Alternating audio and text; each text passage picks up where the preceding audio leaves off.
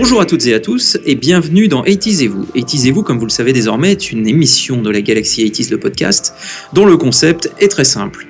Je reçois ainsi une personne ayant connu les années 80 pour diverses raisons, soit qu'elle ait marqué celle-ci par son actualité à cette époque, soit qu'elle ait tout simplement grandi pendant cette période, ou bien encore qu'elle veuille partager avec moi sa passion des 80s. Alors la particularité de cette nouvelle émission sera aussi et surtout de découvrir l'invité sous un jour nouveau. Donc aujourd'hui, nous inaugurons euh, nouvelle série d'invités en la personne de nos chroniqueurs, donc d'Aitis le podcast. C'est pourquoi j'accueille aujourd'hui, donc euh, comme le veut la tradition ou presque, nom, prénom, date et lieu de naissance et profession. Bonsoir monsieur, donc moi c'est Jules Louise, né le 3 mars 1975 à Nogent-sur-Marne, 94. Alors, Mr. Wiz, Jules Louise, enfin bon, plusieurs appellations, mais Yes. donc chroniqueur à ITIS le podcast. Et euh, donc, d'où vient euh, cette appellation Wiz? Alors, l'appellation Wiz, elle vient, c'est pas compliqué, de ma grande euh, idole François François, qui était un personnage interprété par Albert Algou à la grande époque de Nulle part ailleurs. Je sais pas si tu te souviens. Très honnêtement, quand tu m'as dit François François, là, ça m'a rappelé François le Français, mais rien à voir.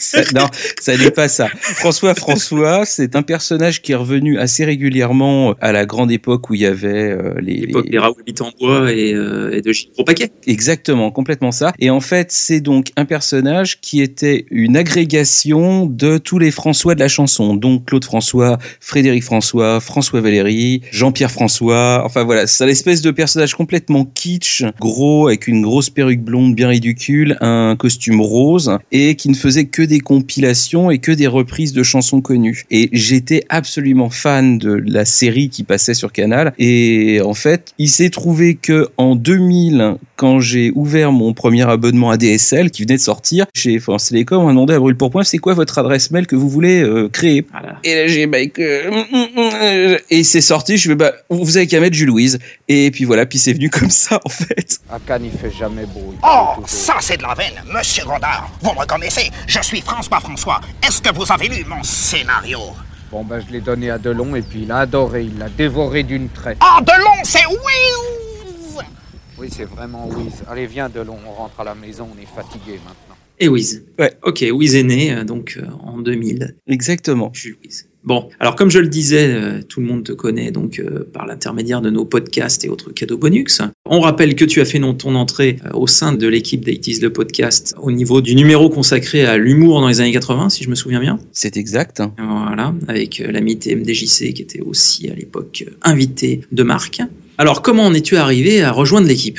Je te laisse euh, évoquer ce dossier euh, qui peut rester secret. Non, non, du tout, c'est absolument pas secret. Il se trouve que Mikado, on se connaît depuis presque 20 ans, pas encore complètement, mais quasiment. Donc tu connaissais l'ouvreuse. Donc c'est ça, je connaissais l'ouvreuse en fait, parce que j'avais une copine de fac qui elle-même avait une copine de fac qui se trouve être euh, maintenant la femme de Mikado. Et euh, donc on s'est beaucoup vu à une époque, et puis voilà, on est resté en contact. Ce qui est assez rigolo, c'est qu'en fait je connaissais à l'époque son cousin sans savoir que c'était lui, et c'est moi qui les ai remis en fait en contact, parce qu'à un moment on s'est dit tiens on va se donner quand même euh, nos adresses, nos machins, nos numéros de téléphone, et quand il m'a dit son nom de famille, j'ai dit mais c'est marrant, je connais quelqu'un qui a exactement le même nom de famille, puis on commence à papoter, il me fait bah oui c'est mon cousin, ça fait 10 ans que je l'ai pas vu, enfin voilà c'est assez rigolo. Donc ça fait ouais presque 20 ans que je connais l'ouvreuse. D'accord. Bon, bah écoute.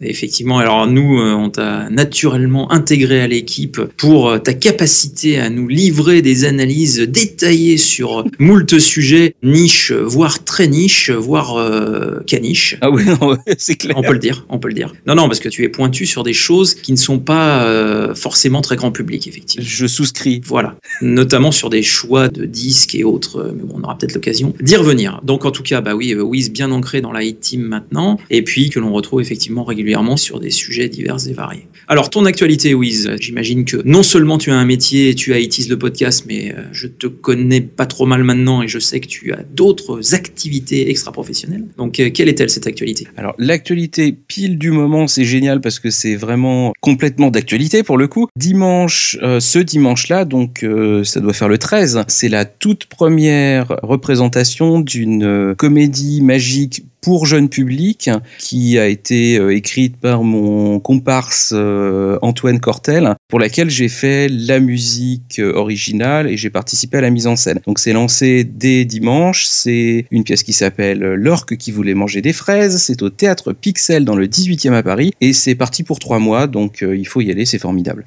Car oui, euh, donc tu aimes bien bricoler les sons et euh, tenter des compositions originales. Ça, je pense que oui. tu ne peux pas le nier également. Non, non, du tout. Des expérimentations. Ça m'arrive. Puisque moi, je dois confesser également que quand l'ouvreuse m'a parlé de toi, donc euh, on a commencé à discuter de tout ça et m'a donné notamment l'adresse de ton site internet où on peut trouver des extraits musicaux et des vidéos assez particulières qui font preuve d'une certaine créativité, disons. Et voilà, ça m'a tout de suite ciblé le personnage. C'est vrai que c'est voilà, l'originalité est claire dans Mister Wiz. Ah, il y a même des images où j'ai des perruques. Enfin, c'est assez. Ah, c'est fou. Voilà, oui, c'est fou. C'est fou. Bon, alors on se recentre sur les 80s, puisque c'est un petit peu notre fond de commerce et puis un peu pour ça qu'on est là euh, aujourd'hui. Donc, euh, tu nous as dit que tu étais né en 1975, un très bon choix. Oui, j'en hein. connais d'autres. J'en Ah connais oui, d'autres. moi aussi. Dans la hit team. Donc, alors, comment tu peux caractériser ton profil années 80 en tant que personne née dans les années 70 avec assez de recul pour avoir connu toute la décennie finalement?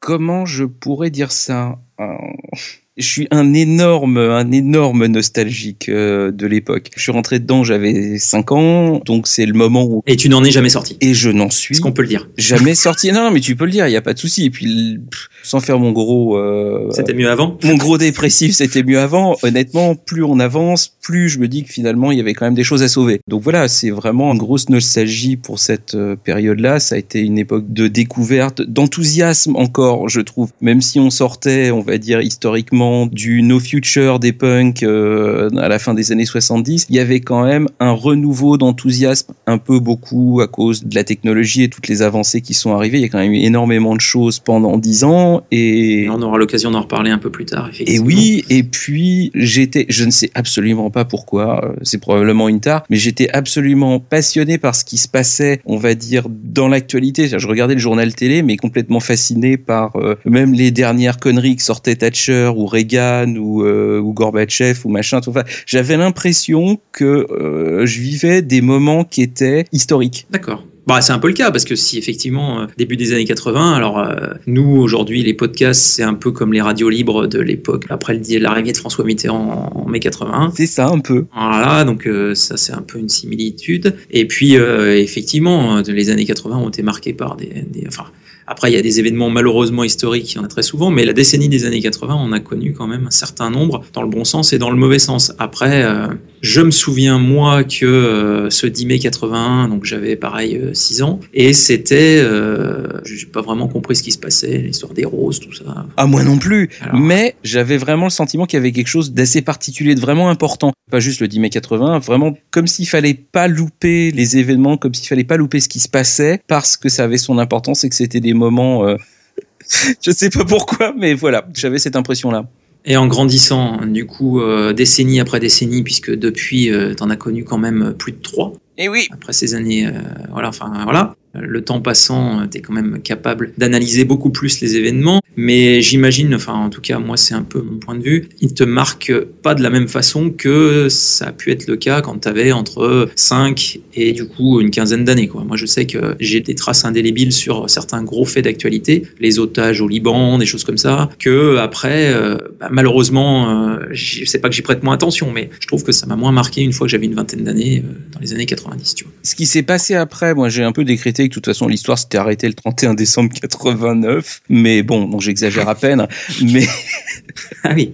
non, mais par contre, quand je reviens rétrospectivement sur certains événements, je dis voilà, c'était très enthousiasmant à l'époque, et quand on voit ce qu'on en a fait après et ce sur quoi ça a débouché, c'est là où vient un petit peu le côté critique sur les années 80. C'est plus ça, parce que quand on est vraiment dans le mouvement, euh, voilà, on se dit quand même, c'est, il se passe tellement de choses et c'est tellement neuf quasiment tout le temps. Enfin, en tout cas, sur une grosse partie de la décennie, tout est neuf tout le temps. Euh, Voire mais après, voilà, T'es 89, effectivement. tout est 89. Voilà. Mais c'est drôle parce que c'est une décennie qui a commencé d'une certaine manière, en tout cas en France, qui a commencé sur une révolution, parce que bon, euh, la gauche au pouvoir, c'est quand même une révolution, et qui se termine sur une autre révolution. La commémoration du bicentenaire, c'est ça? Exactement, voilà, Mitterrand devenu lui-même euh, pharaon français, qui célèbre la Révolution française. Donc c'est assez rigolo, quoi. Il y a vraiment deux pôles, hein, et on commence très enthousiaste et on finit tous très très déçus. Et voilà, c'est assez. Et est-ce que tu t'es déguisé en, en sans culotte, comme à peu près les trois quarts des écoles françaises de l'époque Même pas. Même pas? Non, même pas. Aïe, aïe, aïe. C'est vrai que quand j'en parle autour de moi, euh, souvent c'était euh, alors toi pour le bicentenaire, ah bah moi euh, j'ai chanté, ah bah moi je me suis déguisé, ah moi j'ai lu la déclaration des droits de l'homme. Non, non, mais c'est fou maintenant que tu le dis. On est complètement passé à côté de ça. Euh, la seule chose dont je me souviens, en dehors du fameux défilé et bon un peu de, de l'ambiance festive qu'il y avait, c'est euh, globalement la réfection de la station Bastille sur la ligne 1 du métro parisien et la décoration du ticket de métro parce qu'il y avait une espèce d'oiseau qui Ah. symbolisait l'événement et il y avait une série de tickets de métro spécifiques Cette occasion. pour le bicentenaire. Ouais. Bon alors une petite partie que tu adores puisque c'est à peu près ton terme préféré dès que je l'emploie. Hein, tu vois de quoi je veux parler? Même pas, j'attends. Les plaisirs coupables de Mr. Wiz. Mais alors non, mais les plaisirs coupables, c'est pas possible. À toi.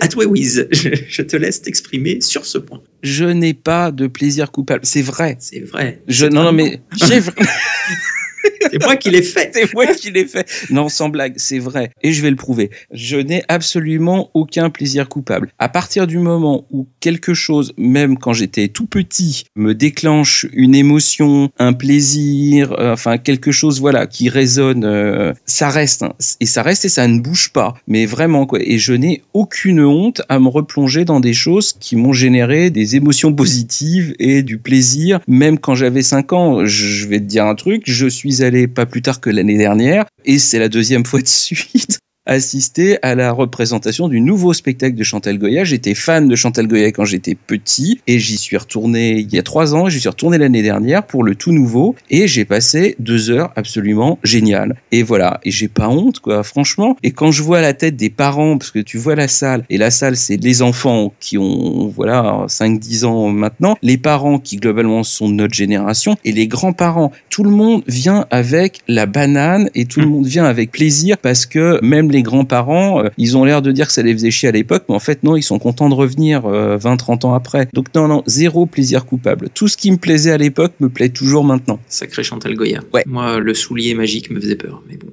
avec ses grands yeux, là, je. Faudra qu'on m'explique, mais je pense que ça va être l'objet d'une prochaine émission, le côté anxiogène de possible. certaines choses. Voilà, il est possible que ça revienne sur le tapis, mais ouais, j'avoue que oui, ce soulier, là, avec ses grands yeux, ça. Il est bizarroïde, hein, c'est clair, mais je sais pas. Moi, j'étais. euh, Après, c'est pas celui que j'ai vu. hein. Moi, j'ai vu La Planète Merveilleuse.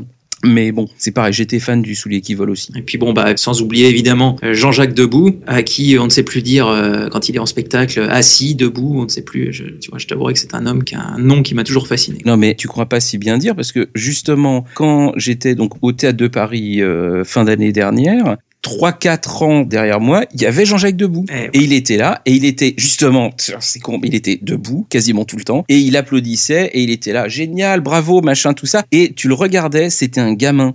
Mais vraiment, ça se voyait, quoi. Il était super content d'être là et super content que ça continue et que les gens soient heureux et voilà, et qu'il y ait deux heures de douceur et de plaisir et c'était pas simulé, quoi. Vraiment, il était dedans. On peut dire que tu as vu Jean-Jacques Debout assis. Exactement. Et ça, j'avoue, respect, chapeau l'artiste. Eh oui, formidable.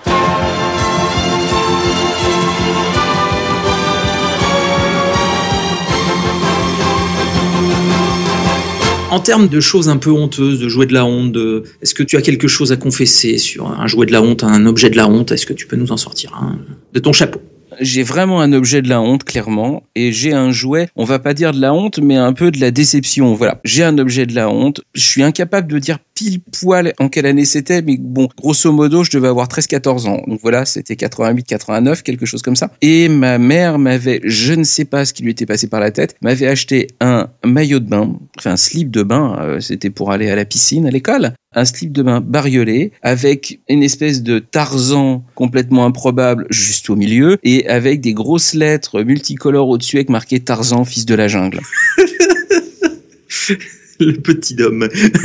Non mais c'est exactement ça. Tu peux, je pense, sans difficulté imaginer quand tu te trimbales avec ça à 13-14 ans, tu préfères le gaz, quoi. Il y a aucun doute. Donc ouais, j'ai au moins un objet de la honte et c'est celui-là. Je me souviens de l'avoir mis une fois, vraiment, mais je me souviens pas de l'avoir mis deux. Donc je pense que j'ai dû y foutre le feu. en prétextant, je sais pas, il a dû se perdre dans la machine à laver, je sais pas ce qui s'est passé, mais voilà. Donc j'ai vraiment ça et pas un jouet de la honte, mais un jouet, euh, un jouet déception. Mais le problème, c'est que j'ai cherché, et j'ai pas trouvé. Eh bien, moi, j'ai trouvé. T'as trouvé? Oh génial. Il est parmi nous ce soir. Dis-moi, dis-moi. Je dirais richesse du monde, Ah, c'est possible. avec une boîte bleue et une planisphère, et où il s'agissait de choisissez, acheter, gérer, découvrir les ressources des cinq continents. Est-ce que ça n'était pas ce genre de produit? Parce que moi, j'avais eu ce jeu aussi, et je comprenais rien à ce qu'il fallait faire. Il me semble que c'est ça. Le nom me dit que vaguement quelque chose, mais fatalement le contenu c'est complètement ça. Oui. Je me suis retrouvé avec cette boîte et et voilà. Puis la boîte elle est restée parce qu'à chaque fois que je l'ouvrais, je savais pas quoi en faire. Il n'y a pas à dire, c'est franchement, je vois pas d'autre chose que richesse euh, du monde. Déjà dans son nom, euh, richesse du monde, ça faisait un peu euh, comme les chocolats, tu vois. C'est tout à fait ce Hein que j'allais dire. C'est fou, hein Les chocolats fort, avec les fort en chocolat, Voilà. voilà, avec les noisettes et tout. Voilà. Et ouais, et t'avais des trucs de j'achète du justement j'achète du cacao, j'achète du coton, machin. J'étais perplexe quoi devant Ah oui. ce truc-là. Euh. Ça faisait un peu euh, Bolloré ou Tapi. Le but, c'était d'écraser les autres, en fait, en ayant le plus gros empire euh, de matières premières et tout. C'était Probablement, oui, c'était un peu ça. Et, euh, on se demande pourquoi le jeu était pas vendu avec le 45 tours, là, réussir sa vie. Ça aurait pu être dedans, quoi, franchement. Donc, donc moi, j'ai pas adhéré, quoi. Japon, les constructions navales, c'est 45% de la production Oh, mondiale. j'achète. Me blessez chez moi, avec la récolte russe, j'ai tout Richesse du monde, un jeu éducatif natant passionnant qui explique clairement le système des grands échanges internationaux. Merci. Comme tous les jeux éducatifs natants, Richesse du monde met le monde à la portée de vos enfants. Moyenne rien. Mon pétrole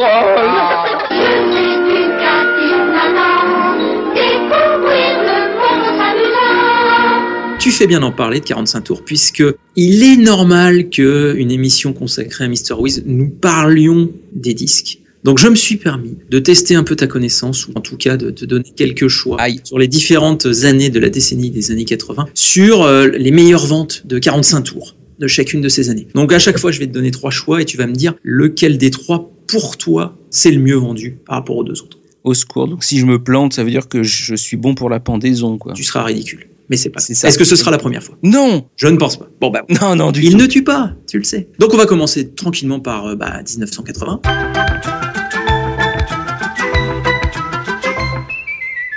Donc euh, 1980, je te propose 3 45 tours. hein. Mhm. Je te propose Lio Banana Split. Je te propose Gabi, Oh Gabi de Bachung. Et je te propose Te-Ok de Ottawan. À ton avis, lequel de ces 3 45 tours c'est le plus vendu? Elle est mignonne, celle-là. Ah, ça fait moins le malin. Hein? Alors Je n'ai pas étudié ça. Euh, après. Non, mais à l'instinct, comme ça, qu'est-ce qui. Moi, le premier, euh, je veux dire, j'aurais pas le truc sous les yeux, j'en ai jamais trouvé. Mais j'ai trouvé quand même marrant de te soumettre quelques noms un peu emblématiques des 45 tours de l'époque. Donc, euh, Alors, si j'étais les inrecuptibles, je pense que je dirais Bachung. Hum. Et sinon, c'est pas impossible que ça soit Ottawa. eh bien, c'est exactement ça. C'est une bonne réponse. un point pour Mr. Wiz.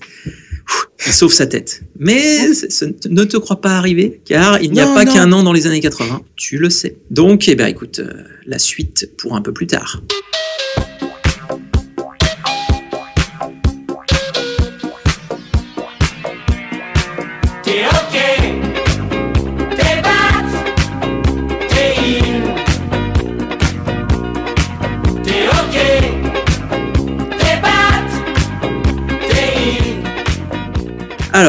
On était un peu dans le jeu de société de la honte pour toi, euh, Mr. Wiz. Maintenant, en plus, les jouets qui t'ont marqué dans le bon sens du terme. Est-ce que tu peux nous en citer quelques-uns euh, Parce que je t'imagine tout à fait dans ton petit slip, le roi de la jungle, un matin de Noël, venant au pied du sapin et découvrant quelques cadeaux, lesquels t'ont marqué comme jouet que tu as pratiqué assidûment en étant petit. Alors, j'avais pas encore ce slip-là, parce qu'une fois que j'avais atteint l'âge du fameux slip fatidique, j'avais passé 13 ans et c'est fini. Enfin, les jouets, c'était terminé. J'en ai eu un petit peu au début et très rapidement, on a vite compris que euh, on me filait des cassettes vierges ou pas d'ailleurs, enfin des 45 tours, des 33 tours. euh, Enfin voilà, c'était ça qu'il fallait. Le reste, c'était pas très intéressant. Par contre, euh, un peu avant, oui, il y a quelques jouets et alors je pense à un en particulier. C'est un clavier, c'est un tout petit truc, parce que c'était assez compact. C'est le Casio VL Tone. Alors, qu'est-ce que c'est, Michel Chevalet? Alors, c'est très simple. le Casio VLTON. C'est parti. Eh bien, Casio avait lancé une calculatrice qui faisait de la musique. Alors, c'était vraiment trois petites notes, euh, histoire de faire tout, tout, tout, tout, tout, tout. Et en fait, l'épisode suivant, ça a été de lancer bah en fait l'inverse, c'est un clavier qui faisait calculatrice. Donc c'est assez rigolo. C'était un tout petit clavier, mais avec quand même euh, deux octaves et demi, que mon père m'avait ramené en cadeau de New York. Il était allé voir son parrain, je crois, qui habitait là-bas. Ça, ça claque. Mon père m'a ramené ça de New York. Quand t'es gamin, je sais que les- le moindre cadeau ramené de l'étranger, c'est. Attends, là, tu- waouh. la partie miteuse, c'est que normalement je devais y aller. Aïe, aïe, aïe, aïe, aïe, aïe. Ça, Et la partie loose, c'est que entre 2 et 4 ans, j'ai accompagné ma grand-mère en vacances et je me suis retrouvé plusieurs fois dans des avions. Et les avions à la fin des années 70, c'est un aparté, hein. Les avions à la fin des années 70, il y a rien pour les gamins. La seule chose que tu as à faire pour t'occuper pendant trois plombes ou quatre plombes de vol, c'est regarder les consignes d'évacuation. Donc, je suis arrivé en 1980. Il était hors de question que je mette les pieds dans un avion parce que j'étais flippé de flipper de la vie. Donc, mon père me dit, je crois que c'était en 81, il dit tiens, je vais à New York, je vais voir mon parrain et tu viens avec moi. Et je lui ai fait une scène pour ne surtout pas y aller Oh, c'est moche. Parce que j'avais trop peur de m'écraser. J'étais mais flippé d'avoir vu les trucs avec les masques à oxygène qui tombaient, machin. Je voulais plus mettre les pieds dans un avion. Donc bon bah donc il y allait tout seul. Il m'a renvoyé une carte postale euh, en relief avec l'Empire State Building qui était rigolote. Je sais pas ce que j'en ai foutu. Et ce fameux clavier qui était mais absolument génial. Je pouvais y passer des plombes dessus. Ça faisait euh, des sons euh, complètement synthétiques de flûte, de guitare, de piano, machin, des rythmes des trucs un petit peu cheapos de l'époque, mais ça a été utilisé, en tout cas au moins pour la base, pour la fameuse chanson Da Da Oh. Da. C'est exactement le son de ce clavier-là qui a été utilisé à l'époque. D'accord. Et du coup, est-ce qu'il a fonctionné longtemps après? Est-ce que tu t'en es débarrassé? Est-ce que tu l'as cassé? Qu'est-il devenu? Alors, il y a eu beaucoup de déménagements et de Hmm. trucs et de machin, donc en fait, je ne sais pas ce qu'il est devenu. Avec le slip. Il est parti avec le slip. Par contre, ce que je peux te dire, c'est qu'il y a trois jours, j'en ai acheté un nouveau sur eBay, donc je l'attends. Cet homme est fou. Oui, complètement. Ah non, non, mais euh, j'en pouvais plus quoi de, de me repencher là-dedans. J'avais qu'une envie, c'était de remettre les mains dessus et de redécouvrir ces sons et ces rythmes complètement cheapos. Donc euh, je l'attends avec impatience. Ça coûte euh, cher ce genre de produit ou quoi Écoute, non, je l'ai un peu négocié, mais je l'ai payé. Ça vient d'Angleterre et livraison comprise, je l'ai payé 80 euros. Donc c'est pas La nostalgie, hein. la nostalgie camarade. Voilà. Oui.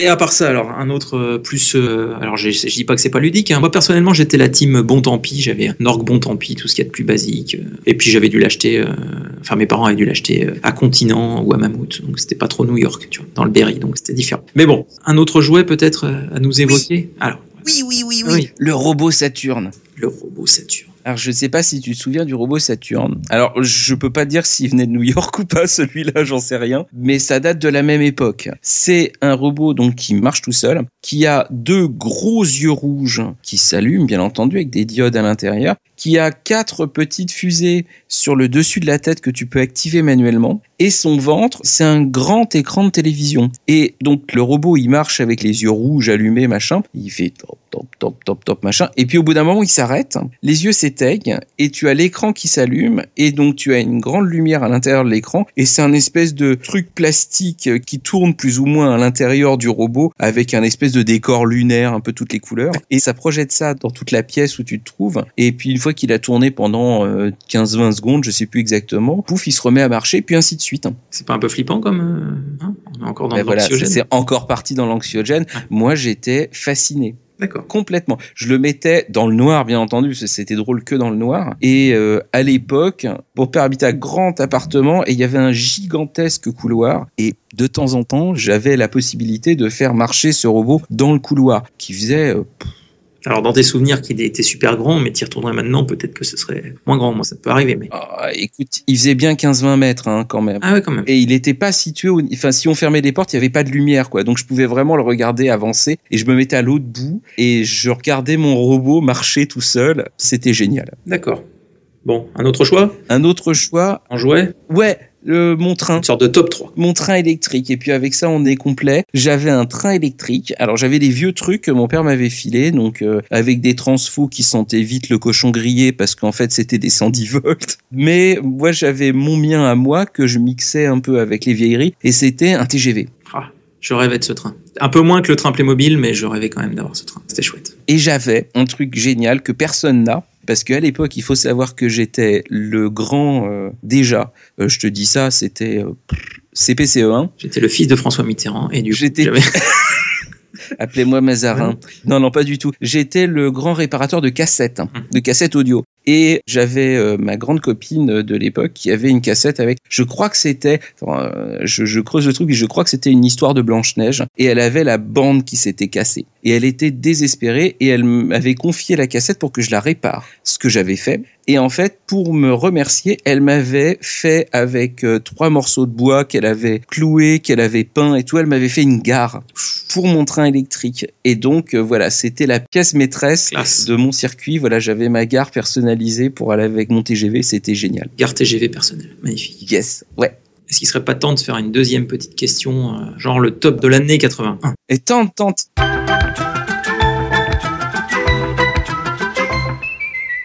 Alors là, l'année 80, je dois dire que le choix est difficile, car on a quand même dans les 60 meilleures ventes de 45 tours, je cite comme ça en vrac, on a du Michel Thor pour lui, on a du euh, Let's Groove de Earth, Wind and Fire, on a du Pitéric, la Cicrane et la Froumi, qui euh, te tient à cœur. On a du euh, François Valéry et Sophie Marceau dans Dream in Blue. Je t'avouerai que je ne connaissais pas. Moi qui adore Sophie Marceau, je ne savais pas qu'elle avait chanté en duo avec François Valéry. Oh, oh, tu, non, je suis déçu. Ah, je, ouais, je dois le confier. Évidemment un peu de Karen Cheryl, mais alors les trois que j'ai choisis, euh, j'ai choisi le Gigi Lionel, la danse des canards. J'ai choisi Pierre Bachelet, elle est d'ailleurs, ou, attention, Dallas, le générique du feuilleton TV. Qu'est-ce qui s'est le plus vendu de ces trois 45 tours, mon cher Wiz? Oh, probablement la danse des canards. Eh bien sûr, il est incollable. Cet homme est incollable. C'est une bonne réponse de Mr. Wiz. Magnifique. Effectivement, c'est bien la danse des canards en 1981 qui s'est vendue euh,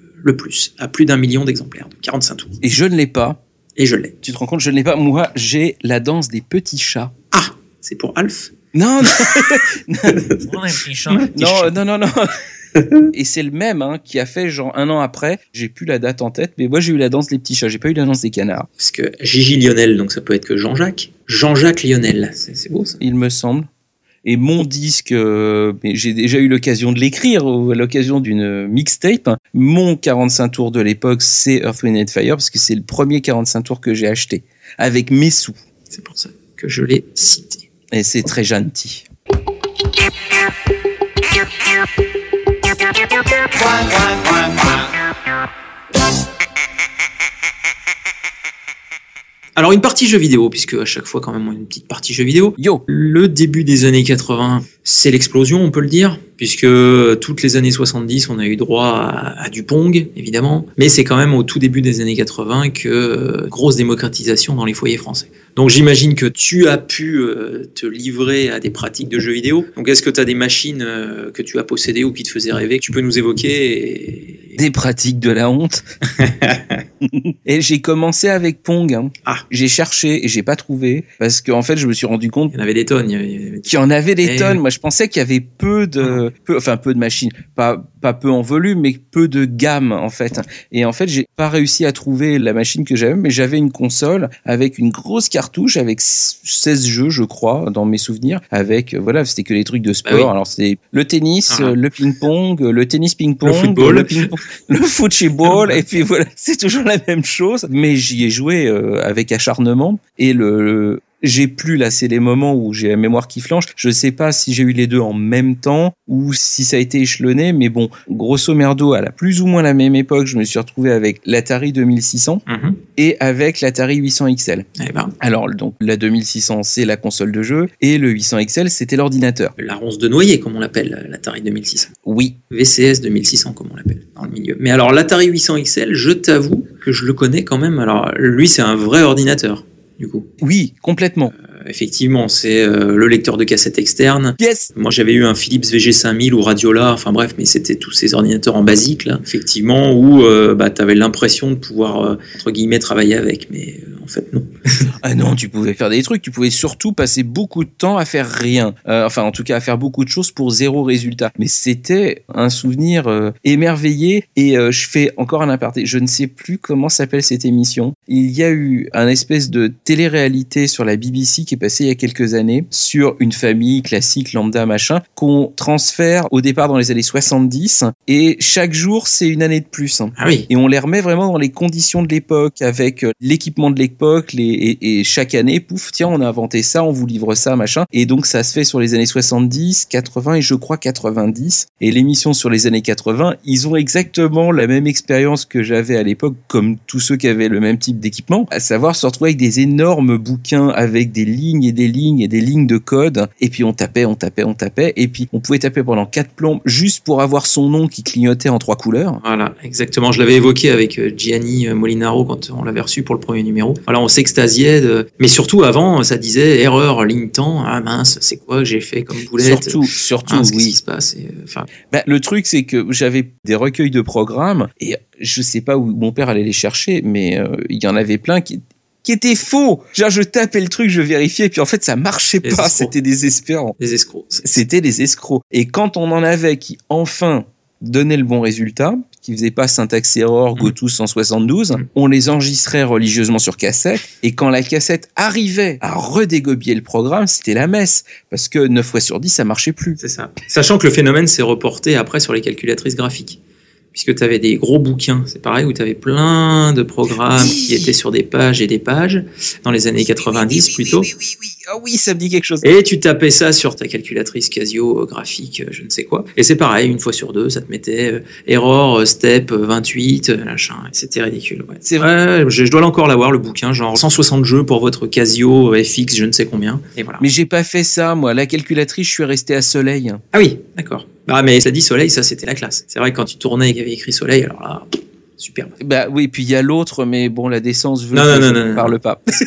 Du coup, donc là, on est quand même au tout début des années 80. Quelle était ta pratique du jeu vidéo euh, après au fil des années? T'as quand même continué à pratiquer ou tu t'es coupé de tout ça et Eh ben, j'ai eu un gros trou en fait. J'ai beaucoup, beaucoup, beaucoup joué avec euh, la 2600, d'accord avec euh, des Pac-Man, avec des super breakout. Alors ça, c'était mes, euh, oh, j'étais mes fanatiques de jeux. Je pouvais y passer des plombes. J'étais imbattable. Avec E.T., le plus mauvais jeu de l'univers. La classe. Le fameux jeu déterré récemment dans le désert du Nevada et tout ça. C'est ça, franchement, j'ai jamais vu pire. Donc euh, voilà, mais j'y jouais quand même et j'étais content quand même, même si vraiment je me demandais pourquoi je le faisais. Et puis ça s'est un peu arrêté là. Mon père pour son taf a acheté un combiné entre un ordinateur et une machine à coudre de chez IBM Ah oui. avec un tout petit écran jaune dans lequel on mettait des disquettes, c'était 5 pouces un quart. Ouais, les, les souples, Euh, les disquettes voilà. ouais. C'est vraiment un floppy disk. Qui était plus grand que l'écran, à la limite. C'était presque plus grand que l'écran. C'est un oscilloscope ton affaire. hein. Complètement. Et c'était censé être un ordinateur portable à l'époque, hein, attention. Et en fait, je jouais à un jeu qui s'appelait Digger.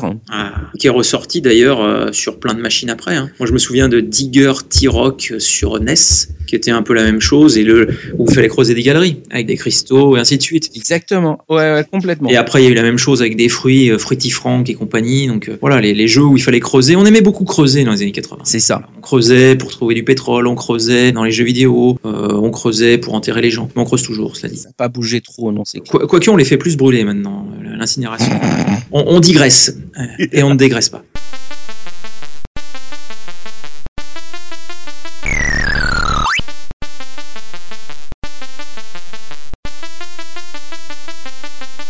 Et alors donc après, euh, pas de console, pas de voilà de 8 bits, tout ça, non rien chez les Wiz. Si, si, c'est passé direct très longtemps, enfin très longtemps après, ouais, parce que euh, il s'est passé quand même quelques années. Après, c'est passé sur la NES. Ah, J'ai pas eu d'épisode, euh, je sais même plus comment s'appellent les trucs, les Commodore ou machin. Commodore 64.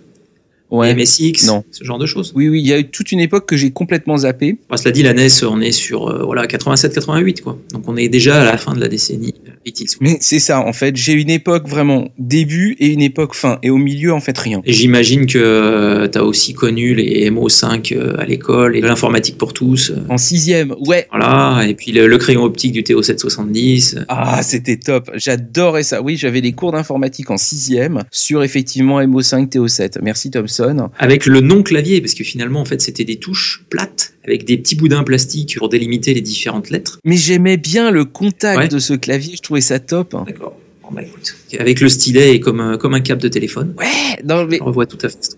Et je trouve que depuis tout le long de la décennie, on avait des inventions absolument géniales. C'est fatalement on est blasé maintenant, mais euh, non, je sais pas, il y avait quelque chose d'enthousiasmant et que tu avais envie de partager en fait euh, à l'époque qui me manquait un petit peu. Quoi. Ok. Bon, alors ça, bon, bah, c'était pour la carrière 80s euh, jeux vidéo de Wiz. Yes. Euh, bah écoute, on va se faire l'année euh, l'année 82 au niveau des 45 tours.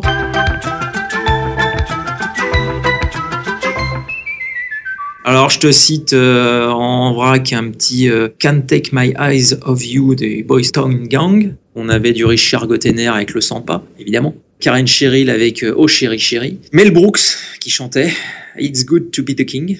Et puis mon choix de trois disques, euh, nous avons Jean-Luc Lahaye, Femme que j'aime. 82. Oh, j'aurais mis ça plus tard, tu vois. Nous avons Philippe Laville dans Il tape sur des bambous, évidemment. Et nous avons Chagrin d'amour, chacun fait ce qui lui plaît. Chanson qu'avait choisi euh, Maud Guillaumin, tout ça.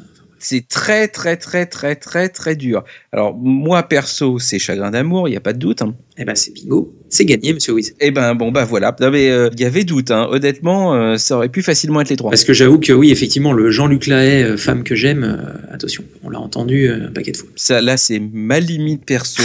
Philippe Laville, je peux, mais Jean-Luc Lahaye non, c'est plus possible. Débarquez-moi, tout ça, le micro sur le côté de la tête, tout ça.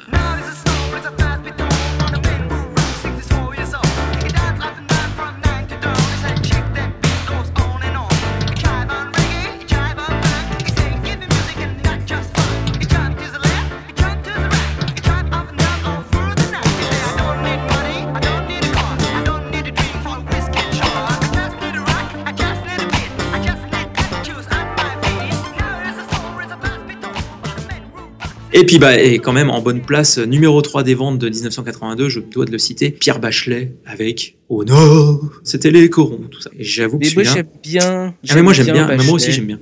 Sosie de Jacques Brel, quelque part. Mais ouais. Avec sa tête Complètement. d'un stit. Il a un côté triste, euh, complètement désespéré, qui fait que bon voilà, il a été mal. euh, il n'est pas jugé à la hauteur de ce qu'il a fait. Et moi j'aime, je trouve qu'il a fait des trucs vachement sympas. Non, non, je, suis- je suis d'accord. Je suis d'accord. Quand on aura 20 ans, l'an 2001, tout ça. Sachant que je le voyais énormément, bien sûr, puisque ça faisait partie du top 5 des personnes invitées le plus souvent chez Jacques Martin. Donc, comme euh, je regardais Jacques Martin tous les dimanches euh, en suivant mes parents. Donc, Effectivement, il y avait l'école des fans de Pierre Bachelet, mais il y avait l'école des fans de C. Jérôme et l'école des fans d'Enrico Macias. Non, mais je- ne cherche pas. Jacques Martin, c'est Enrico Macias, Pierre Perret, Pierre Perret, oui. Bachelet. Demis Roussos venait quand même euh, aussi assez régulièrement et Annie Cordy. Il adorait Annie Cordy. Chaud cacao, chaud chocolat. Alors attention, Annie Cordy, c'est ma grand-mère. hein, donc. Non mais attends, mais c'est surtout que euh, petite digression Annie Cordy. Je veux dire, cette femme est exceptionnelle. Ah mais je sais, Cette femme est exceptionnelle. Elle ne vieillira jamais en fait. Deuil national le jour où elle meurt, c'est pas possible. c'est vraiment ma grand-mère.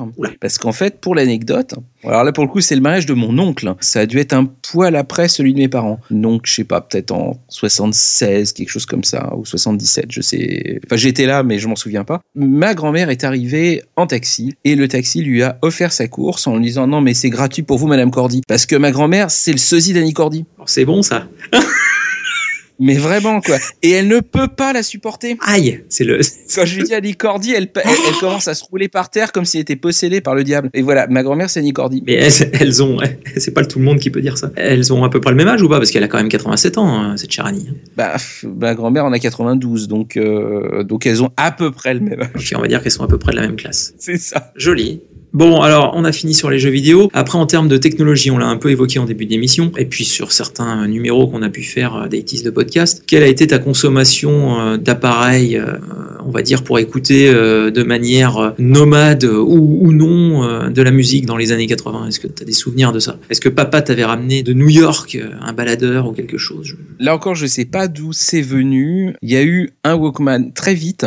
Mais la version énorme, pas le super slim de chez Sony, machin made in Japan. C'était un truc énorme, une brique qui pesait 3 kilos où il fallait, C'était français, c'était un sac à dos comme les Ghostbusters. c'est ça, il fallait mettre 25 piles à l'intérieur pour que ça marche 3 minutes. On ne croise pas les effluves. C'est ça, non mais complètement. Donc il y a eu ça, mais j'ai pas pu l'utiliser au début. C'était vraiment, non t'es gentil, mais bon, ça coûte une blinde, tu touches pas. Par contre, moi j'avais mon petit Ghetto Blasters. Alors il était petit, il avait qu'un haut-parleur, mais bon c'est pas grave, il faisait radio cassette, euh, machin. Et ce truc-là, je dormais avec. Ah oui, t'avais plus de place dans le lit, mais ok. Ah ouais non, mais je m'en fous. Genre j'avais mon nounours et mon magnéto cassette. Quoi. Je pouvais pas vivre sans. C'était un déchirement. Limite, si j'avais pu l'amener euh, à l'école, je l'aurais pris avec moi. D'accord. Donc j'avais ça. Et en version mobile, t'as eu quelque chose du coup euh? En mobile, j'ai rapidement eu du Walkman et euh, j'en ai usé quand même un certain nombre. Mais j'ai pas un Walkman euh, fétiche euh, particulièrement. Je me souviens que j'en avais un dans la série Ridicule. Ils avaient dû m'en prendre un à 3 francs 6 sous histoire de voilà euh, parce que de toute façon il allait faire 3 jours comme les autres. J'en ai eu un rose en forme de cœur. Ah oui,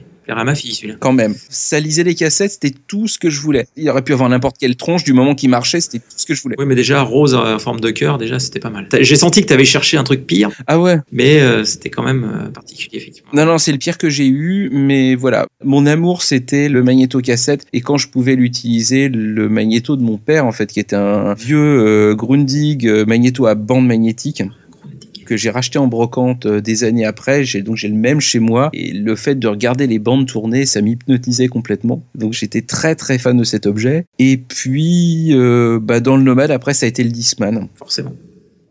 Willem. Et ça a été, ah, lui aussi, je ne sais pas ce qu'il est devenu. Et c'est dommage parce que c'était à une époque où on faisait Discman avec autre chose que juste du plastique. Mm. C'était solide, ça marchait super bien. Et c'était, euh, attends, je vais noter ça quelque part. C'était le D150 de Sony. Puis il y avait surtout pas d'obsolescence programmée, tout ça. Et non, non, non, non, ça marchait vachement bien. Et je sais plus en quelle année je l'ai eu. Ça doit être en 88. Ça doit être en 88 parce que le premier disque que j'ai eu avec le lecteur, c'est Révolution de Jean-Michel Jarre. Ah, Révolution. Jean-Michel. Parce que Jarre, c'était mon idole. Donc euh, voilà, c'est le tout premier CD que j'ai eu. Et j'avais ce truc-là, mais j'avais découvert le son du CD deux, trois ans avant. Parce que quand on était plus petit, on avait une, une amie de ma grand-mère qui venait nous garder de temps en temps. Et on, on l'aimait tellement avec ma sœur que, eh ben, même quand on n'avait plus besoin de se faire garder, on venait dormir chez elle euh, de temps en temps, rien que pour le plaisir de passer une soirée avec elle et puis une nuit chez elle. Et puis elle était vieille, hein, déjà, elle avait plus de 80 balais à l'époque.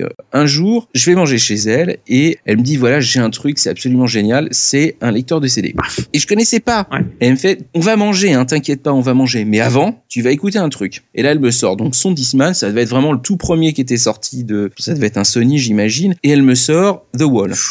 Que je ne connaissais pas non plus à l'époque. J'avais entendu des trucs, je connaissais Pink Floyd, mais je connaissais pas The Wall. Et elle m'a installé à sa table, elle m'a foutu le casque sur les oreilles, et j'étais parti pour une heure et demie de musique. Et après, on a mangé Pas mal. c'est un disque et une techno que j'ai découvert avec une petite mamie adorable de plus de 80 balais à l'époque qui m'a dit non mais c'est génial moi je peux pas m'endormir sans écouter Pink Floyd. C'est beau. donc voilà c'est un beau souvenir. Donc, quand j'ai eu le mien j'étais content. Je pouvais aller la narguer. Bon, alors est-ce qu'on se ferait pas le top 1983 faisons faisons.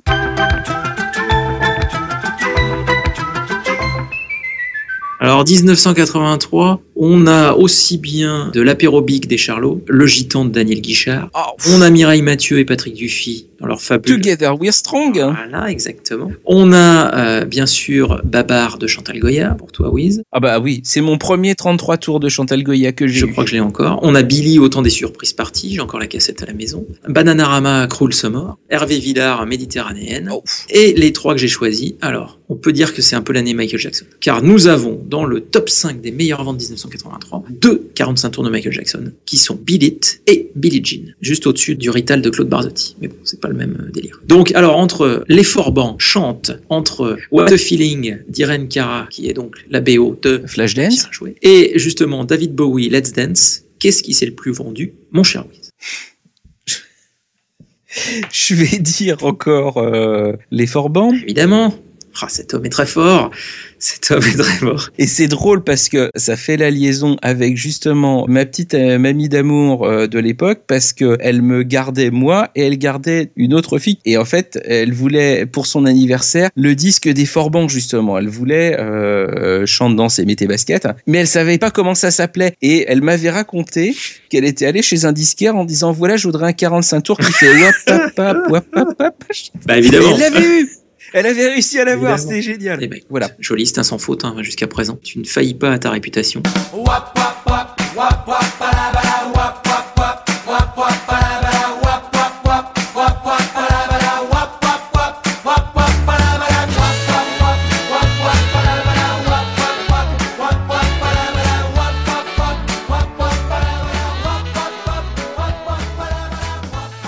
Donc, alors, en matière de disques et de cassettes, donc est-ce que tu peux nous parler deux minutes de, de- finalement un de tes petits péchés, quoi? C'est ta boulimie de disques et autres médias de l'époque, non? Je pense qu'on peut le dire. Ah bah c'est ouais c'est boulimique. je peux pas dire autre chose. Je me faisais la réflexion parce que en fait je suis en train de préparer. Enfin j'ai terminé aujourd'hui la mixtape du mois prochain qui va être sur 1988 et 1988 c'est une année très particulière pour moi parce que en fait j'ai eu 13 ans et que à 13 ans j'avais enfin le droit d'accéder à la discothèque de Saint-Mandé où j'habitais à l'époque. Et ça a été mais parce que là, d'un seul coup, j'étais plus obligé d'économiser pour acheter des disques. Je pouvais en louer 5 par semaine. Non, mais euh, je te dis pas la révolution. J'attendais ça. euh, je crois que la dernière année, je comptais les jours avant de pouvoir enfin avoir ma carte, quoi. C'était dramatique. mais oui, on a vraiment arrêté très très vite de m'acheter des jouets parce que euh, il me fallait de la musique. Je peux pas vivre sans. Et aujourd'hui encore, je travaille avec de la musique dans les oreilles. Fatalement, je vais travailler avec de la musique. J'achète je sais pas combien de disques tous les mois. Je n'arrête pas. Je peux pas vivre sans. D'accord. Tu sais combien t'en as ou? En fait, hmm, j'ai pas encore fini de compter. tu n'auras jamais fini de compter de toute façon Si, si, si. Mais en fait, je me suis, euh, il y a quelques années maintenant, créé un compte sur un site formidable qui s'appelle discog.com. Tu gères ta collection de, de disques là-dessus, c'est ça? En fait, c'est une discothèque universelle collaborative. Donc, en fait, tu as toutes les éditions de tous les disques qui existent. Enfin, après, il en manque fatalement, mais dès que tu as un truc qui n'existe pas, bah, tu le crées et ça fait vraiment une base de données collaborative pour tout ce qui a pu se faire euh, dans tous les pays. Et euh, ça peut aussi servir pour gérer ta collection. Et je me suis dit, bon, le meilleur moyen, parce que je me suis retrouvé plusieurs fois à acheter des trucs qu'en fait j'avais déjà. Et là, tu te sens très très con. Donc je me suis dit, il faut impérativement que je j'enregistre ça dans un endroit où euh, Puisse vérifier. voilà, qui puisse faire référence. Et là, pour le moment, je sais pas, euh, j'en suis à 1800 et des brouettes, donc c'est pas euh, énorme, mais euh, À être si, respectable quand même. j'ai encore des caisses de vinyle à la cave en fait, donc euh, j'ai pas tout mis. J'ai pas tout mis, j'ai même pas mis les cassettes et j'ai pas répertorié les 45 tours parce que j'en ai des piles aussi. Mais voilà, ouais, très très vite, beaucoup et tout le temps. Il y a pas de truc véritablement que j'aime pas. Je suis curieux de De tout. un peu tous les styles de musique et il y a quasiment rien à part peut-être l'Eurodance. Ah.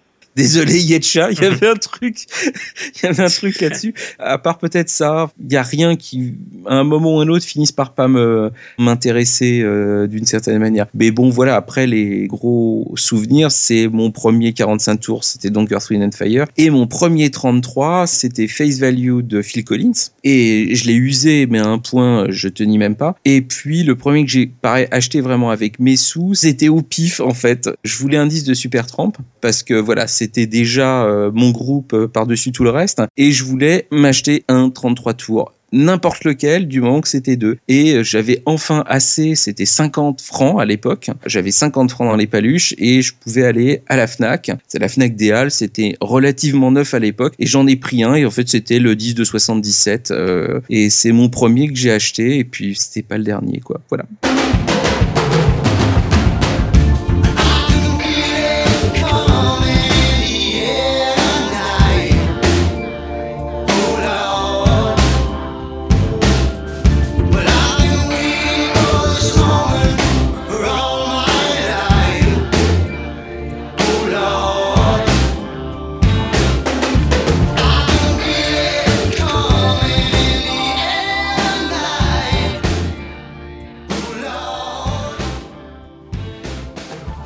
Bon, et alors en termes de cuisine, dans les années 80, est-ce que le gastronome en culotte courte Wiz euh, a des souvenirs de, de choses marquantes en termes de plats ou de bonbons ou je, je ne sais quoi? Enfin bref, quelle a été la décennie des années 80 en termes de cuisine pour Mr. Wiz?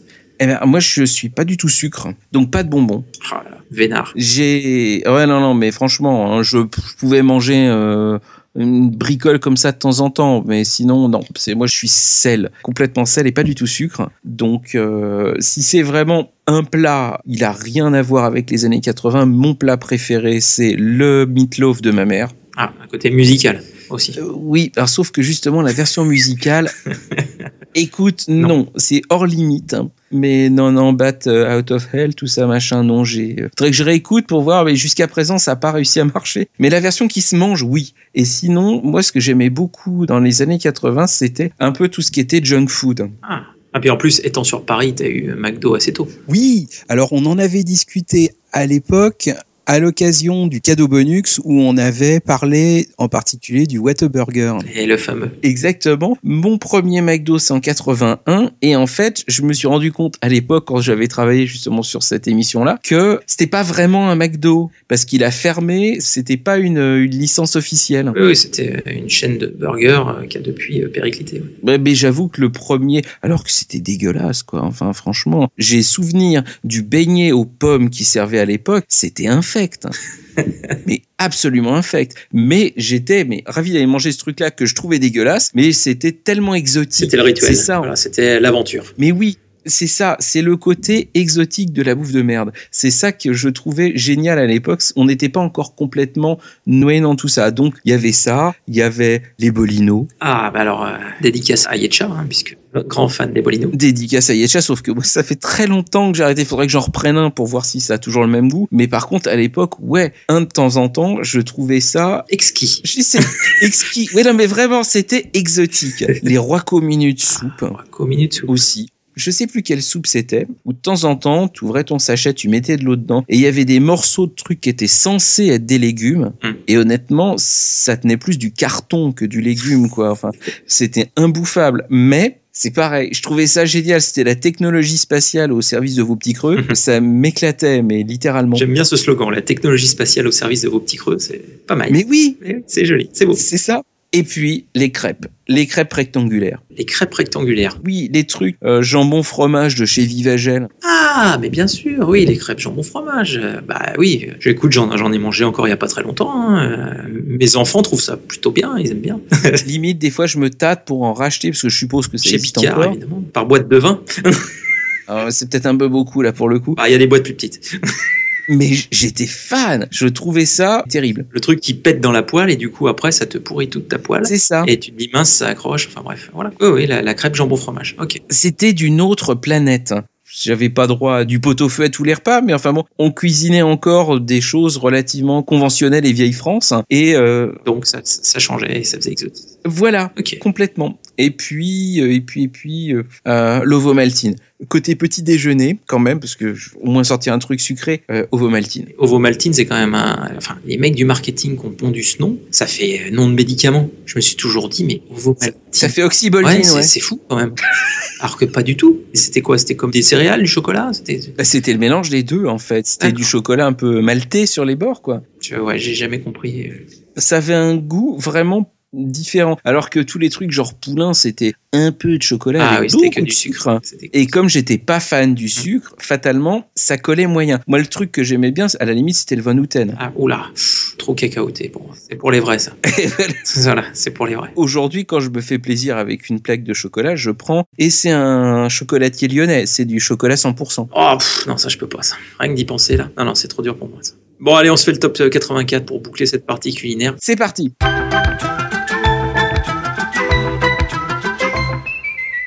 Euh, bah écoute, euh, dans cette année 84, on a euh, des branches de France Gall, Chantal Goya dans Snoopy. On a évidemment La Roche-Valmont à le look Coco. On a la compagnie créole euh, Vive le douanier Rousseau. On a Douchka, Mickey, Donald et moi. Bernard Ménez avec bien évidemment Oh, oh, Jolie oh, poupée. Jolie poupée.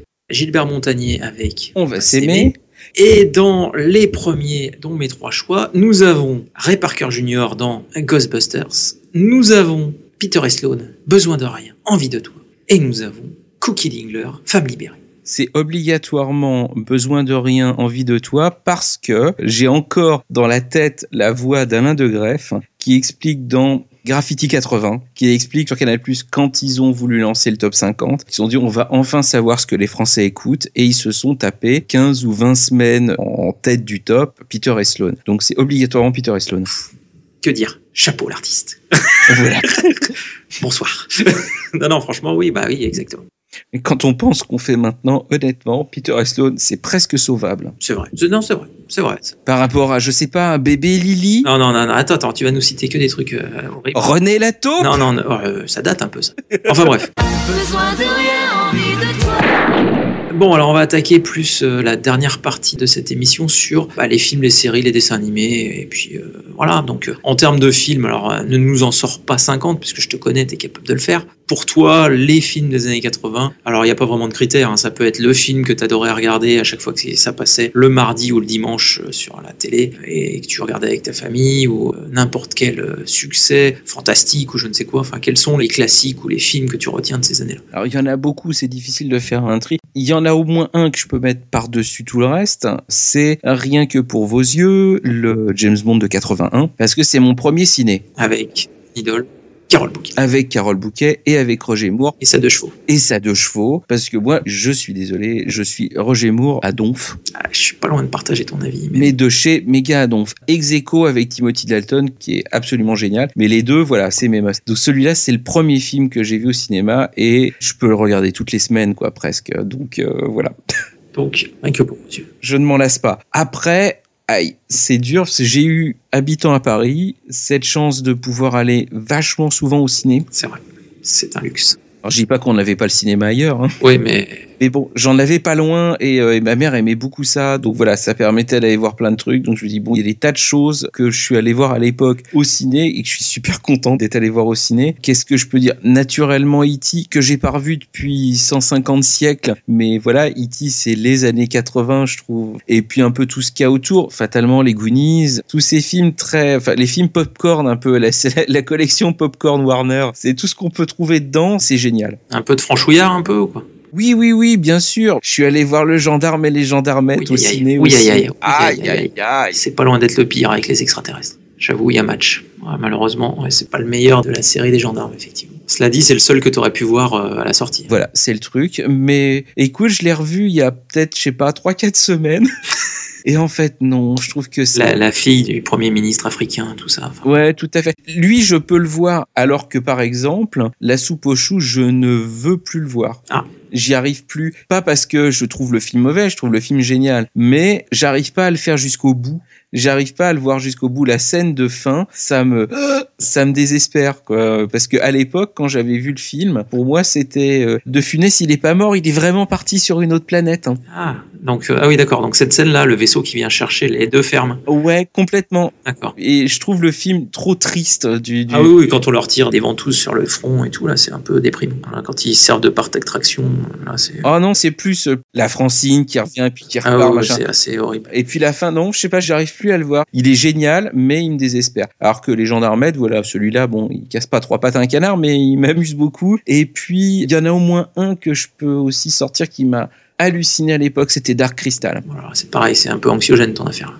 Ouais, peut-être, mais c'était top. Et il y avait à l'époque, quand il est sorti, il y avait une espèce de, comme aurait dit Coluche, de campagne jumelée, parce qu'il y avait une exposition mince au jardin des plantes. Euh, J'arrive plus à me souvenir du truc. Il y avait une expo sur les cristaux géants. Oula, effectivement, oui, euh, ça correspond bien à l'ambiance de Dark Crystal. oui. C'était complètement jumelé parce que j'avais ramené de cette expo le catalogue où il y avait des photos du film, enfin, il y avait des scènes du film qui étaient plus ou moins recréées et voilà, les deux étaient en partenariat d'une certaine manière. Et donc j'avais d'un côté vu le film que j'avais adoré et l'expo qui mettait le truc un peu en perspective et je le regarde encore aujourd'hui euh, assez régulièrement, je dois le dire, et euh, je m'en remets toujours pas quoi, je suis cueilli à chaque fois. Mais je suis très très fan de Jim Henson. Ok, grande chanteuse. Bon, celle-là, je la fais à chaque fois. faut que j'aille. euh, top 85, tiens. Yo. Allez.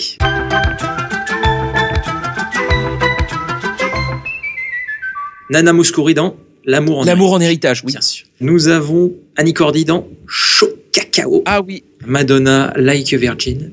Philippe Laville qui après les bambous. Collet serré peut-être? Non, elle préfère l'amour en mer, gentiment. Ah oui. Euh, Lemon Incest de Charlotte et Serge. Nous avons euh, Le jour s'est levé de téléphone. Nous avons Take On Midaha. Alors là, ça, ça fait partie de mes chansons cultes. Un petit euh, Baltimora Tarzan Boy. Un petit Jean-Jacques Goldman, Je marche seul. Un Johnny Johnny de Jeanne Masse. Et dans les premiers, c'est parti Wiz.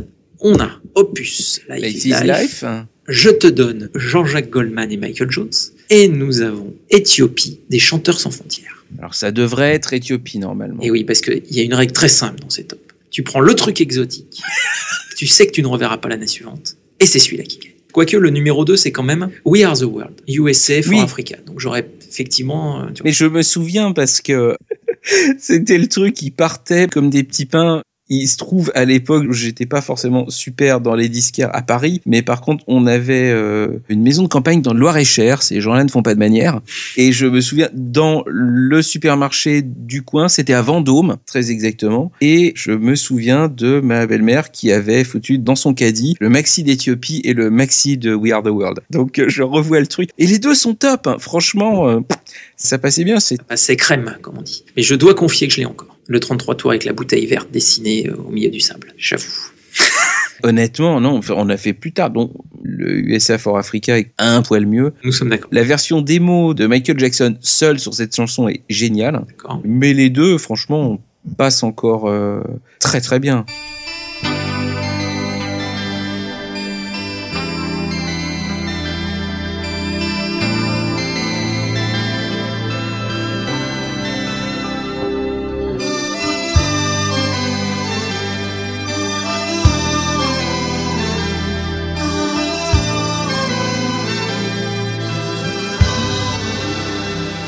Bon, et les séries alors Oui. Les séries des années 80 de Mr. Wiz. C'est pareil, hein, tu pourrais en parler des heures, comme tout le reste. Mais si tu dois en retenir, allez, on va dire euh, trois de ces années. Aussi bien dans le bon sens que dans le mauvais. hein. Si tu veux me citer aussi des séries que tu détestes de cette époque, tu peux. N'hésite pas. Oh non, pff, non, je garde le bien. Magnum, déjà, un, numéro un, Magnum. Je vote pour.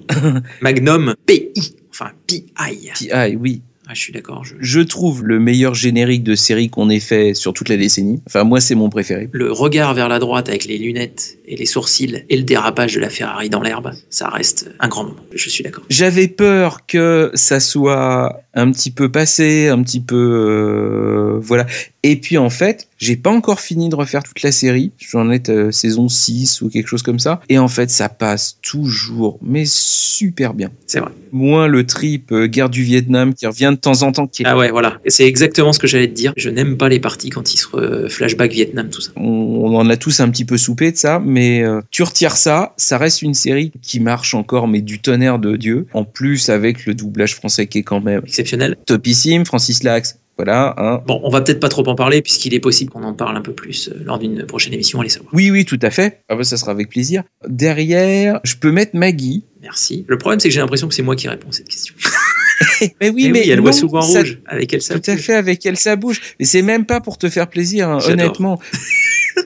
J'ai racheté il y a l'année dernière, c'est à l'époque des brocantes, donc ça va être pendant l'été, un DVD qui traînait sur un étal avec euh, une dizaine d'épisodes de Maggie. Ils ont fait des best-of. Ils ont jamais fait l'intégrale, ils ont fait que des best-of. Il y avait des DVD un peu comme ceux des éditions Atlas, tu vois. Et il y en a eu, il y en a eu fait. cinq ou six où il y a à chaque fois une dizaine d'épisodes dessus. C'est exactement ça. Bleu, orange, rose. euh, Enfin, je les revois Mhm. tout à fait ces DVD. ouais. J'en ai trouvé un, je l'ai regardé et je me suis marré. Évidemment. Boissier Maxi Discount. Pendant deux plombs, mais, mais exactement, mon nounours, voilà, hein, Maggie. L'ex-interne des hôpitaux de Paris. Tout à fait. Docteur euh, Pierre Bretteville.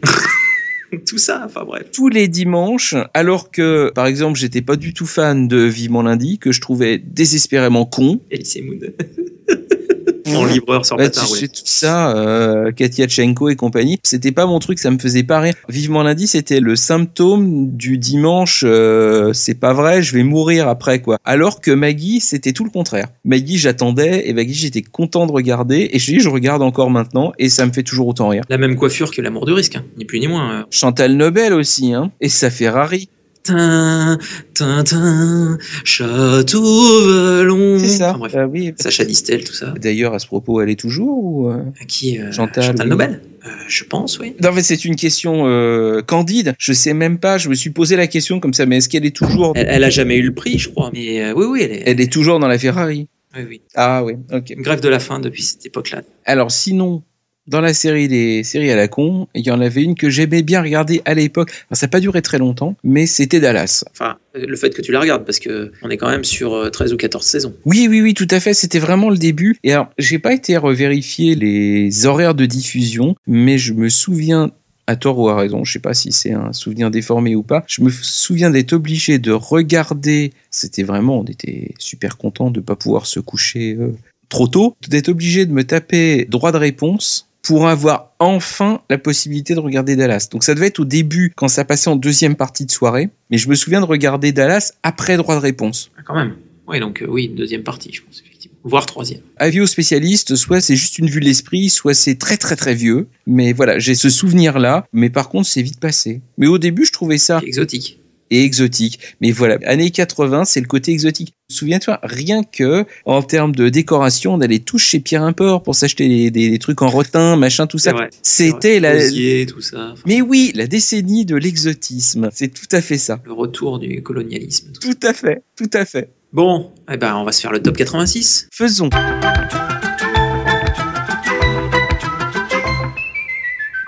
En 86, on a Boule de Flipper de notre amie Corinne Charby, évidemment. Yo. On a euh, La nuit est chaude, elle est sauvage des avions. On a Je suis libertine de Mylène Farmer.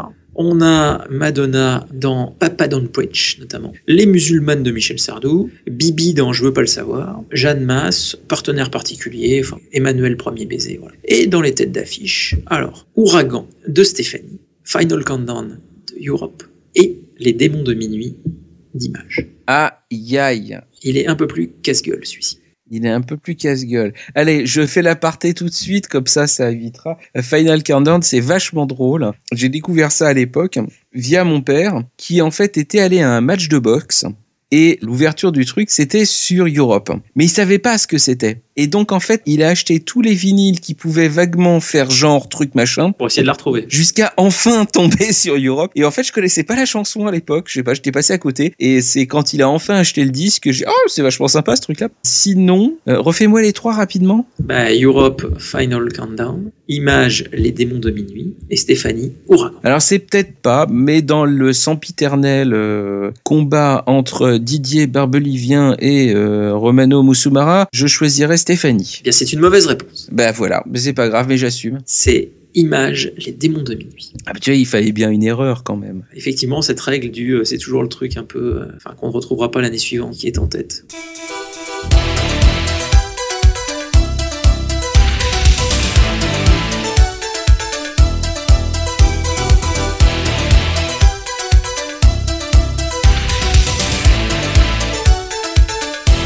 Bon, alors les dessins animés, c'est pareil, si tu m'en retiens trois. Alors numéro 1, et ça n'étonnera personne vu les épisodes précédents, c'est Capitaine Flamme. Oh, c'est original. Voilà, je suis désolé, hein, mais c'est vraiment ça. Ah oui, non, mais complètement. On va pas épiloguer, puisqu'on sait c'est déjà. J'ai déjà dit tout ce que j'avais à dire là-dessus. Voilà, je suis fan et toujours autant. Et voilà. Derrière, je pense qu'on peut mettre sans problème Ulysse 31.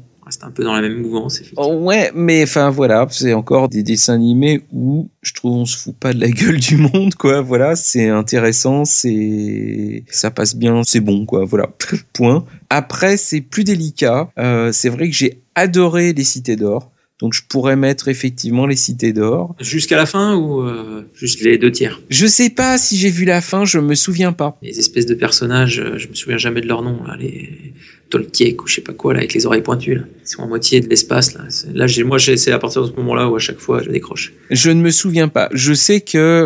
Et toute la montée en puissance jusqu'à ce qu'ils trouvent la cité d'or. Ouais.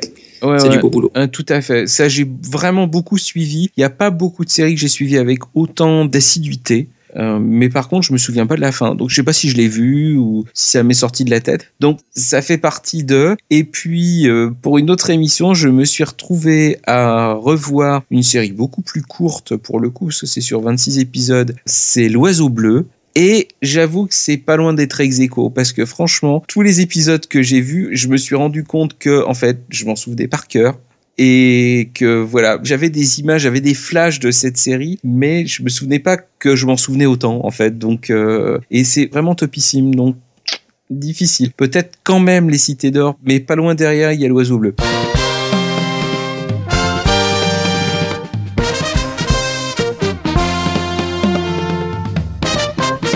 Et sinon, à part euh, tout ce qui est consommation télévisuelle, euh, écoute de musique et autres, euh, est-ce qu'il y avait autre chose qui te fascinait comme émission à la télé ou je ne sais Parce que j'imagine que tu te souviens encore de. Bah, tu nous citais Michel Pollack tout à l'heure, mais euh, oui, il y a beaucoup d'émissions qui sont nées et parfois même mortes dans les années 80, mais il y en a beaucoup qui sont nées. Est-ce qu'il y en a que tu, sur lesquelles tu souhaites revenir rapidement quand même? Ouais, déjà les émissions de variété. Mariti et Gilbert Carpentier. Mais complètement. Moi, je suis fanatique. J'ai pris un abonnement Télémélodie exprès pour pouvoir me refaire encore et toujours euh, tous les grands classiques de Mariti Gilbert Carpentier. Donc, euh, donc naturellement, même s'il est devenu imbitable aujourd'hui, Drucker de l'époque, Champs-Élysées, c'est un classique absolu.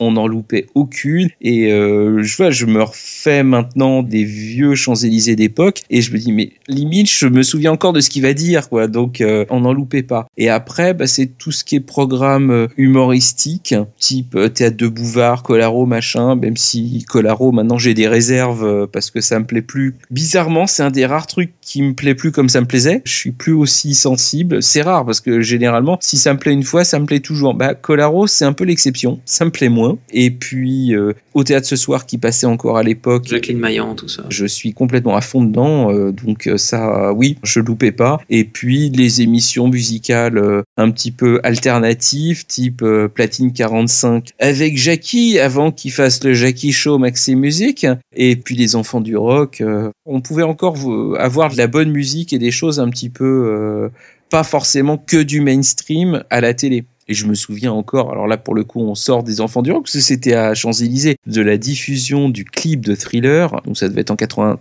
euh, 82 ou 83, je ne sais plus. On n'imagine plus aujourd'hui une émission qui arrête ses programmes pour diffuser un clip en disant voilà c'est l'exclusivité, c'est tout neuf et euh, limite on arrête tout pour regarder ça. Et le lendemain, enfin le lendemain, le surlendemain, tout le monde en parlait à l'école, donc euh, c'était top. Moi, je me souviens de Childeric. Te souviens de Childeric ou pas? Ah bah oui, puis ça touffe improbable, c'était Le rouquin. oui oui oui le fils caché de Topsy. Euh, ouais, ouais, ouais, ça pourrait. Si tu payes le prix, Childeric, t'as rien c'est- Ce compris. nom, euh, je trouvais ça. Voilà, et c'est lui, effectivement, qui est à l'origine du slogan euh, Si tu payes le prix, t'as rien compris. Hein bon. Joli, voilà. Wiz. Joli. Eh oui. Non, non, mais Il je, est calé, il est calé. il est je me souviens plus de ce qui faisait, enfin, du contenu du truc, mais je me souviens que je le regardais. De la même manière que je regardais euh, à choper, et euh, je suis, et j'ai plus de souvenirs, mais je sais que je le regardais. À chipper, à choper. Ça, c'était mythique, cette émission. Mais oui. Sydney, si tu nous écoutes. Bon, bah, du coup, euh, quitte à choper quelque chose, on va se choper le top 87.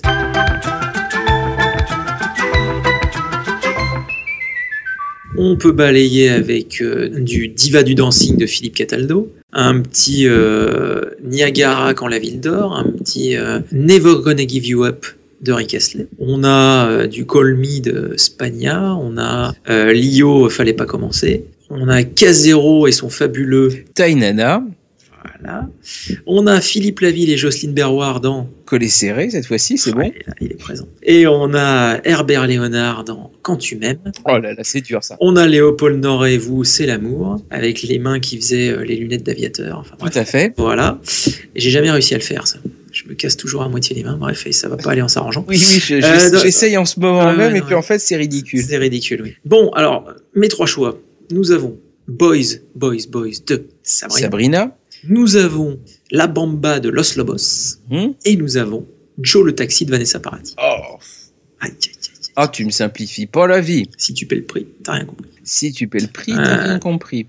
Sachant que les trois, Mhm. je trouve que ça passe encore très bien. Y compris Vanessa Paradra, quoi. Donc, euh, Des six par parce que c'est pas si tard que ça, au final. Hein, donc, euh, Ouais, enfin, sauf la tenue qu'elle arborait pendant le clip. Mais bon, après. voilà. Oui, mais la tenue que tout le monde arborait dans les On années va parler de 80. vêtements. euh, on va parler- Justement, c'est une belle transition. Alors, quel est ton choix, Wiz? Allez, je dirais Vanessa. Eh ben, bingo. Alors, pour le coup, je n'ai pas pris le numéro 1 parce que c'était trop facile. C'était Viens boire un petit coup à la maison de licence 4. Ah Et là, tu oui. m'aurais dit, évidemment, c'est licence 4, viens boire un petit coup à la maison.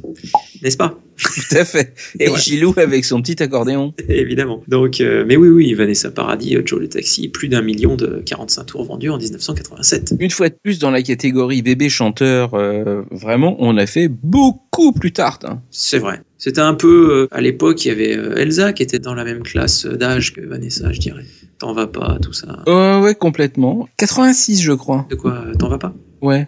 Non Euh, oui, parce que 87, c'est euh, 88, pardon, c'est euh, on a Jour de neige par exemple. Ah, voilà, non, ça devait être avant parce que c'était sur Boulevard Day 2, parce que j'avais eu la cassette pour mon anniversaire. Et juste après, il y avait euh, Emmanuel Premier Baiser. C'est vrai, hein? Oui, oui, bah Emma- Emmanuel premier baiser, c'est euh, 87. 87 alors? Euh, attends, non 86. donc tu as raison. 86 Emmanuel premier baiser. Et donc Elsa t'en va pas 86 aussi. Numéro 4 au top, gentiment.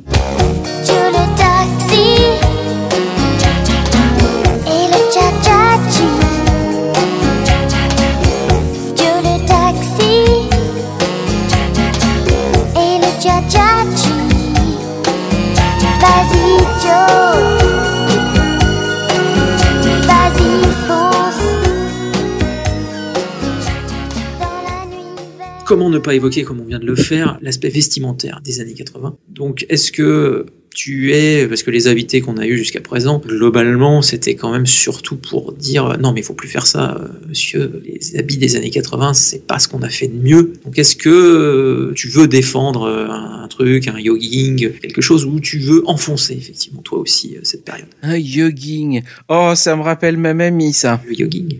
le jogging. Alors, mais c'est complètement ça. Et ça, c'était le jogging et le minutel. Avec un U, attention. hein.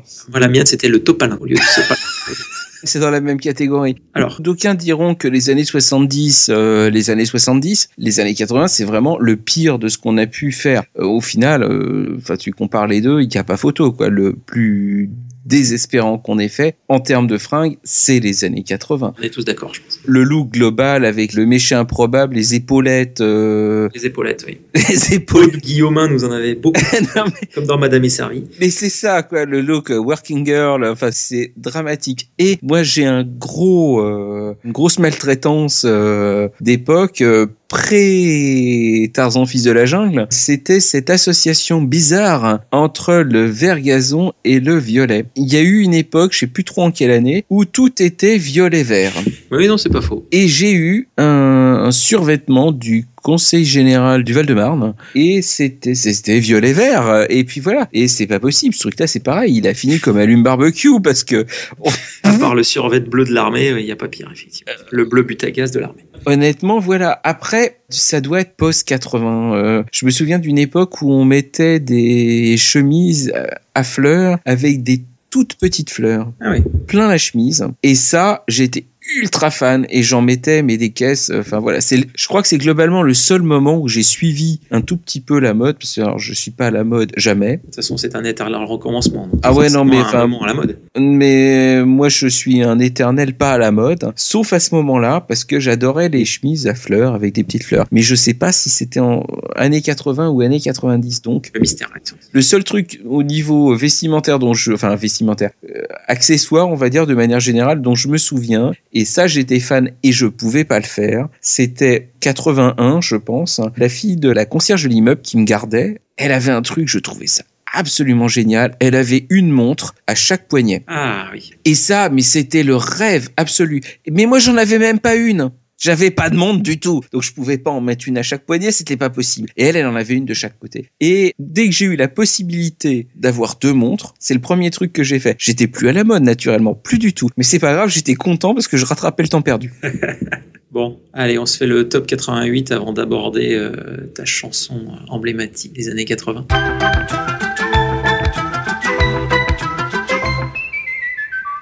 Alors en 88, on a Aviateur de Véronique Jeannot, évidemment. On a les communards qui euh, nous disent Never can say goodbye. On a Florent Pagny qui veut nous laisser respirer. On a Kylie Minogue, euh, I Should Be So Lucky. Maîtresse, oh ma maîtresse d'image. On a Bernard Minet qui nous sort Bioman. On a Sandy dans J'ai faim de toi. Chambourcy, oh oui. On a Black avec son fabuleux Wonderful Life. David Hallyday qui nous chante Aïe, Aïe. parce qu'il a mal. Demis Roussos qui nous aime. Enfin, qui. qui Quand je qui- t'aime, Hein quand je l'aime, je L'homme habillé avec des rideaux. Et puis, donc, dans les trois choix que je te propose, nous avons Simon et les Modanais dans. Étoile des neiges. Nous avons Elsa et Glenn Medeiros dans. Oh, nothing's gonna change my love for you. Non, non, non, non, non, non, non, non. Glenn Medeiros seul, ça, ce que tu viens de citer. Ah non, non, non. Un Euh, roman d'amitié. Et nous avons début de soirée dans Nuit de, folie, évidemment. Donc, qui est la plus grosse vente de 1988 Bon, allez, début de soirée. Évidemment. Mais un roman d'amitié, euh, c'était top aussi. C'est vrai que c'était quelque chose. Mais euh, le début de soirée Nuit de folie, je crois que ça fait partie des chansons que j'ai le plus écoutées. Et son fameux clip. Avec euh, le clip d'Ozado et tout, là. Euh, On a trouvé des décibels dans ton check-up. C'est ça.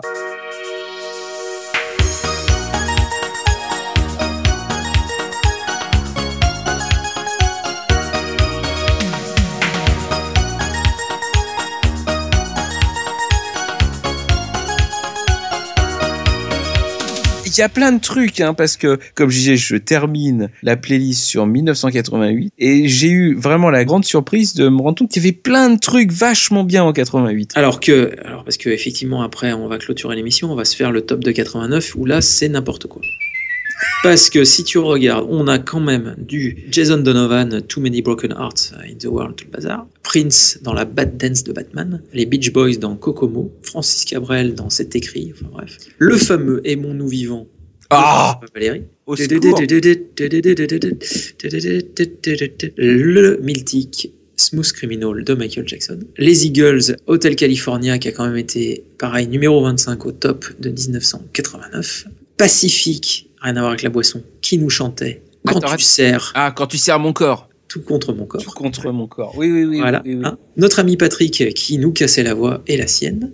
Et dans les dix premiers, Les dix premiers? non mais les dix premiers, attends, franchement, donc je t'en prends trois, tu vas me dire lequel. Ah, d'accord, tu me rassures. Mais si je regarde les dix premiers, il y a que des trucs quand même, c'est pas. euh, voilà. Alors, euh, le numéro 10, c'est François Feldman et Johnny Jamison dans Attends, joue pas. Pas avec nous. On a notre ami Jean-Pierre François et le ventilateur dans la figure. Oui, tout à fait, je te survivrai. On a François Feldman, maintenant, que deviennent Les valses de deviennent. Vienne. On a un méga mix de Bonnet M. Ah oui, c'était a- ça.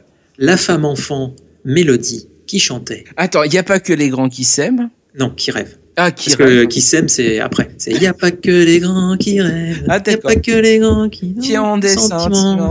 Ah. qui s'achèvent. Ah, enfin, tout ça. On a Jay Bunny euh, qui nous a fait des, des Oui, chansons, c'était le lapin, aussi, tout ça. Ah, très j'aimais pas du tout. Et là, on s'enfonce. On a la fête au village des musclés, Ouais. numéro 4. Et donc, les trois premiers, tu vas me dire lequel est le plus vendu. Kaoma, la lambada. Aznavour pour l'Arménie. Et nous avons Rock Voisine dans Hélène. Quel est le numéro 1, à ton avis? Oh, je vais dire Lambada. Et c'est gagné, c'est le super banco Donc, si je résume bien, oui, sur toute la décennie, tu as fait une erreur. Il est fort ce Wiz, rien à dire. Ouais, non, non, c'est Kaoma, la lambada, évidemment. mais avec la petite blonde et, et l'enfant là, qui dansait. Enfin. Chico et Roberta. Chico et les mots. Et tout- Chico et Roberta. Rien à voir avec Chico. euh, Et les gypsies Chico. Non, et Chico euh, dans les années 2000. Là. Et oh, salut, c'est Chico, tout ça. Ah ouais, à viens chercher Ah, ah, ah, Voilà, va Ah chercher. non, je sais pas, je sais pas. Alors que moi, j'étais beaucoup plus, mais c'est la décennie suivante, j'étais beaucoup plus fan de la soca dance. Mais bon, après, euh, Dance, soca soca dance. dance, soca Soca dance. dance. Euh, voilà, parce que j'ai pas acheté le disque de la Lambada, que j'ai acheté le CD single de la soca dance, donc euh, c'est dire. Je sais pas ce que j'en ai foutu d'ailleurs. Je te sens bien dévié sur euh, Saga Africa, euh, ambiance de l'amour, tout ça. Alors non, non, non, non, non. Attention, les secousses. Non, non, Euh, ou un petit Francky Vincent, peut-être, la cravate en cuir, tout ça. Non. Non, par contre, j'ai un fabuleux souvenir de je ne sais plus quelle soirée où j'étais avec ma sœur et où on a dansé sur Alice ça glisse Au pays des merveilles. au pays des merveilles et fatalement avec elle je peux me permettre Mhm. et on était ultra caliente à danser Ouais. sur du Francky Vincent et je revois la gueule des mecs autour quoi. Mais euh, c'était euh, bonheur total. Voilà. J'imagine, oui.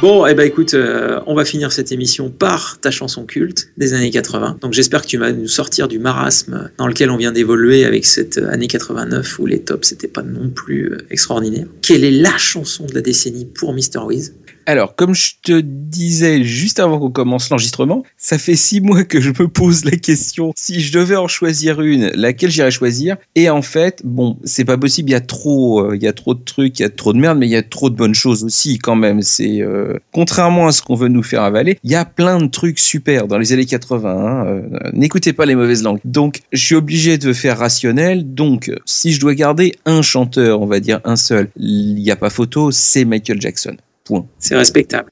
Voilà, je trouve que en l'état, on a fait. J'adore Prince, hein, euh, respect Prince, mais bon, euh, années 80, c'est quand même Michael. À côté de ça, si je veux trouver un film qui résume les années 80, c'est E.T. C'est pas mon préféré euh, perso, mais je trouve que voilà, c'est le film qui résume un peu la décennie, et donc c'est génial. Donc ça me donne la chanson euh, de référence des années 80, c'est Someone in the Dark de Michael Jackson, donc qui est la chanson qu'il a chantée pour E.T. sur euh, le disque qui raconte un petit peu, où il raconte lui-même en fait l'histoire du film, et en début et en fin du disque, il y a cette chanson-là, et que je trouve euh, génialissime. Donc euh, voilà, ça va être mon choix pour les années 80.